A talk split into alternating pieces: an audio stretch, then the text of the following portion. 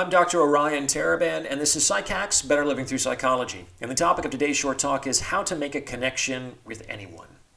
The ability to form a sincere, genuine, emotional connection with other people opens up your life more than almost any other skill. The world is full of people, and if you can forge an emotional connection with these people, you're going to have a much more interesting, rewarding, and exciting life, full of potential friends, partners, and lovers. It's kind of the master skill of life, and I'm going to tell you how to do this. However, before I do so, please remember to like this video and subscribe to this channel. It takes less than a second, costs you nothing, and it would definitely bring us closer together. So if you like what I'm saying here, then please do the thing. Also, if you're thinking of going to grad school, be sure to check out stellargre.com. Use the code PSYCH for 10% off all membership plans. So, how do you form an emotional connection with anyone? It basically involves empathy. But most people don't really understand what empathy is, so I'll need to spend a little time here. Most people think that empathy is sort of like putting yourself in another person's shoes and imagining how you would feel in that person's circumstances. Sounds reasonable enough, but the issue is that that doesn't really work. And why doesn't it work? Because the same stimulus will create vastly different emotional responses in different people. Hell, the same stimulus will create vastly different emotional responses in the same person at different times. One statement will make somebody roar with laughter and another person offended and furious.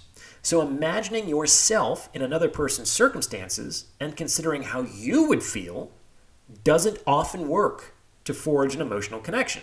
In fact, it can often leave people feeling alienated and judged. Let me, uh, let me explain this using a concrete example. Let's say that you come across a crying child and this child is upset because his favorite toy has been broken. Now, if you were to put yourself in this child's situation, you might think, well, come on, kid, it's just a toy.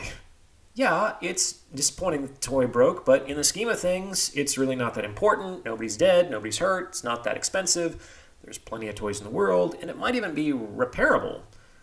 You don't really see what the big deal is, and I think you're overreacting. As you may imagine, that response is unlikely to lead to any kind of emotional connection with the child. And if you try to explain to the child that it's just a toy and that he can get another one, that is, if you try to address the problem on the level of its most superficial content, namely, the toy is broken, you're not going to get anywhere. In fact, you'll probably make the situation worse. However, this is the likely response of an adult, imagining how he would respond under identical circumstances. On the other hand, instead of imagining yourself in the exact same circumstances as this individual, a better idea is to remember a situation in your own life that has created the same emotional reaction in you. You should then be able to better guess at what might actually be going on for the other person by extrapolating backward from the emotion to the circumstances instead of the other way around.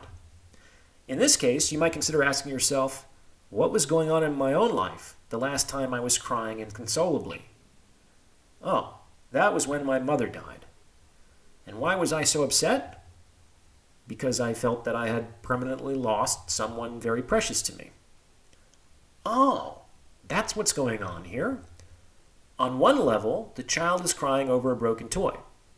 However, on another, deeper, more universal level, the child is crying because he has lost something that he loved. In fact, given his age and experience, this could be the biggest loss of his life the loss of his most cherished treasure. Not everyone has had the experience of losing their favorite toy, and trying to imagine what that would feel like could be a cold approximation at best. However, almost everyone has had the experience of losing something precious to them. This is the universal experience that makes it possible to forge a connection with even radically different people. No matter how dissimilar the stories of our lives, the underlying themes remain largely the same. In this case, approaching the child with the attitude of, I too have lost something I loved, is much more likely to produce an emotional connection than it's just a toy. The fact of the matter is that ideas tend to divide people, and emotions tend to unite them. We all know what it feels like to be hurt, to be relieved, to be furious, to be anxious, to be consumed by desire. However, what hurts you might not hurt me, and vice versa. It sounds weird, but the key to connecting with others is to kind of not pay too much attention to what they actually say. This is circumstantial detail, and remaining on this level keeps conversation factual and uninteresting. The idea is to understand that what people say is not really the end goal, but the door through which you can enter into the living, pulsing emotional reality of another. If you can access that reality in yourself and approach the other with that understanding, then you're actually being empathetic. And if you can succeed in doing that, then you can forge a real emotional connection with pretty much anybody. What do you think? Have you used this skill in your own life? Let me know in the comments below, and thank you for listening.